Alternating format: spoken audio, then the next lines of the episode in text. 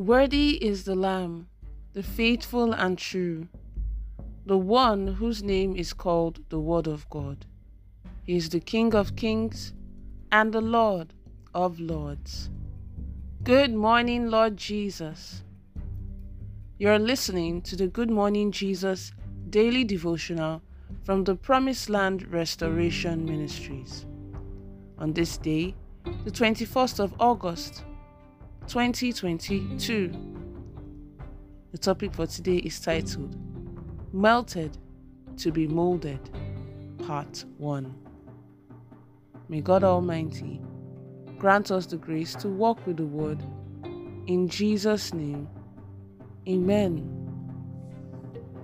Our text for today is taken from 1 Kings chapter 17, from verses 8 to 16.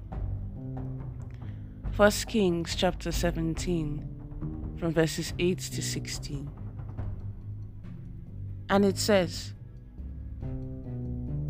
Then the word of the Lord came to him, saying, Arise, go to Zarephath, which belongs to Sidon, and dwell there. See, I have commanded a widow there to provide for you. So he arose and went to Zarephath. And when he came to the gate of the city, indeed a widow was there gathering sticks. And he called to her and said, Please bring me a little water in a cup that I may drink. And as she was going to get it, he called to her and said, Please bring me a morsel of bread in your hand. So she said, as the Lord your God lives. I do not have bread, only a handful of flour in a bin, and a little oil in a jar. And see, I am gathering a couple of sticks that I may go in and prepare it for myself and my son, that we may eat it and die. And Elijah said to her, Do not fear. Go and do as you have said but make me a small cake from it first, and bring it to me, and afterward make some for yourself and your son.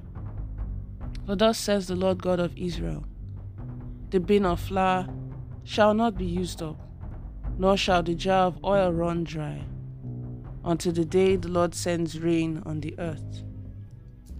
So she went away and did according to the word of Elijah. And she and he and her household ate for many days.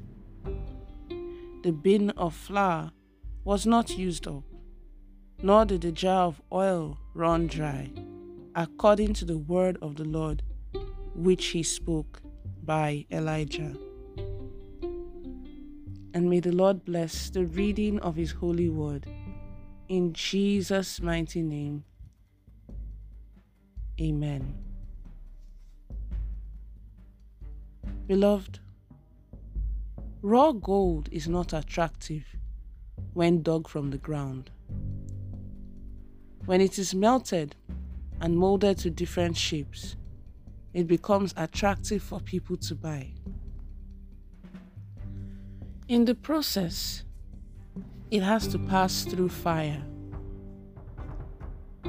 If we are to turn out well in life, we have to pass through the same process to be melted and molded, even as servants of God.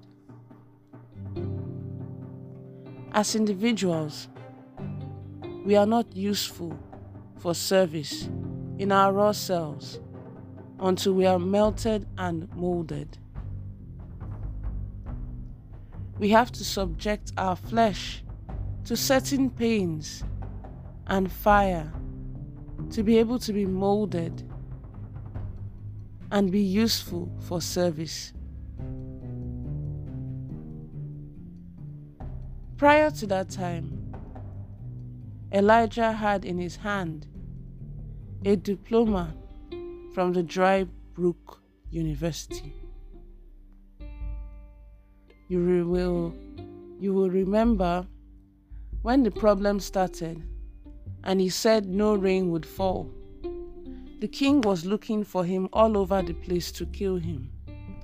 But God told him to go to the brook. He expected God to feed him through the ravens and to drink from the brook, and God did it for him. He endured all the trials until when the brook dried up. Prophet Elijah's training was not over yet.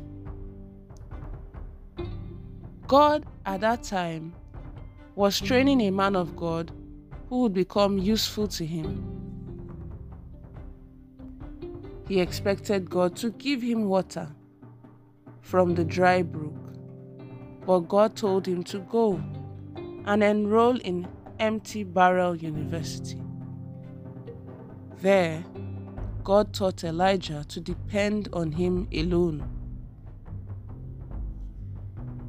At Zarephath, God was going to break Elijah's pride. He learned that God can use the humblest means to train his children for his glory one of the things we need to train our children about is humility. To be humble means to be able to see yourself as nothing, not better or higher than another person. It means not having a sense of entitlement. Elijah was the one who opened the door of the prophets. After going through his parents' training, he went through another training of becoming a prophet. Before Elijah was taken up, all the sons of the prophets abandoned him, except that last trainer, who was Elisha. He learnt from the brook not to depend on man. He did not know that God was preparing him to know that his sustenance did not depend on man. When the sons of prophets left him, he did not mind because he had learned to put his trust in the Almighty. I didn't just get to this stage of not depending on my friends. God sent me to the training school. Today, the same people that I totally depended on. When I look back, I ask myself, how? I have now realized that my happiness and who I will become in life has nothing to do with them. I had to go through that training. They make you think you need them and that without them your ministry will not survive. But the anointing makes me able to walk anywhere in the world. The training that God gave me helped me. The training that Elijah went through made him able to stand without any prophet in life. In Zarephath, God broke his pride. I am going to send you to a widow who has nothing. Sometimes we feel our sustenance is in the hands of the rich. I told you that the person that connected David to the throne was a mere servant. Rather, the poor put their total dependence and trust in the rich and idolize them. Here we see God telling his servant, based on the situation, I am not sending you to any rich man.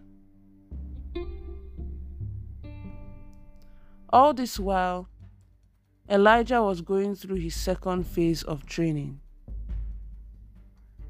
By chapter 18, we see why God had to put his prophet through a rigorous training.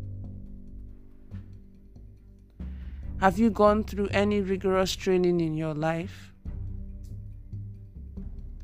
Every unbroken area in your life has to be broken. God will train you to totally depend on Him. God at that time was building a man of God who would be useful to Him and could represent Him anytime. Let's take the following prayer points. The first prayer point is this My Father and my God, please do not spare the rod, do not let me spare the rod and spoil my children. Help me train them in the way of the Lord, in the name of Jesus. Amen. The next prayer point is this O Lord, please grant me the grace to endure and subject my flesh to certain pains and fire so as to turn out well in life. In the name of Jesus. Amen. And then the last prayer point is this O Lord, please let every unbroken area of my life be completely broken. In Jesus' name. Amen. The prophetic word for the day is this I prophesy into your life that the Lord God Almighty will restore all the losses that you suffered. He will train you rigorously for His use. In the mighty name of Jesus. Amen. Have a blessed day. Pastor Oluseyi Ogoriinka.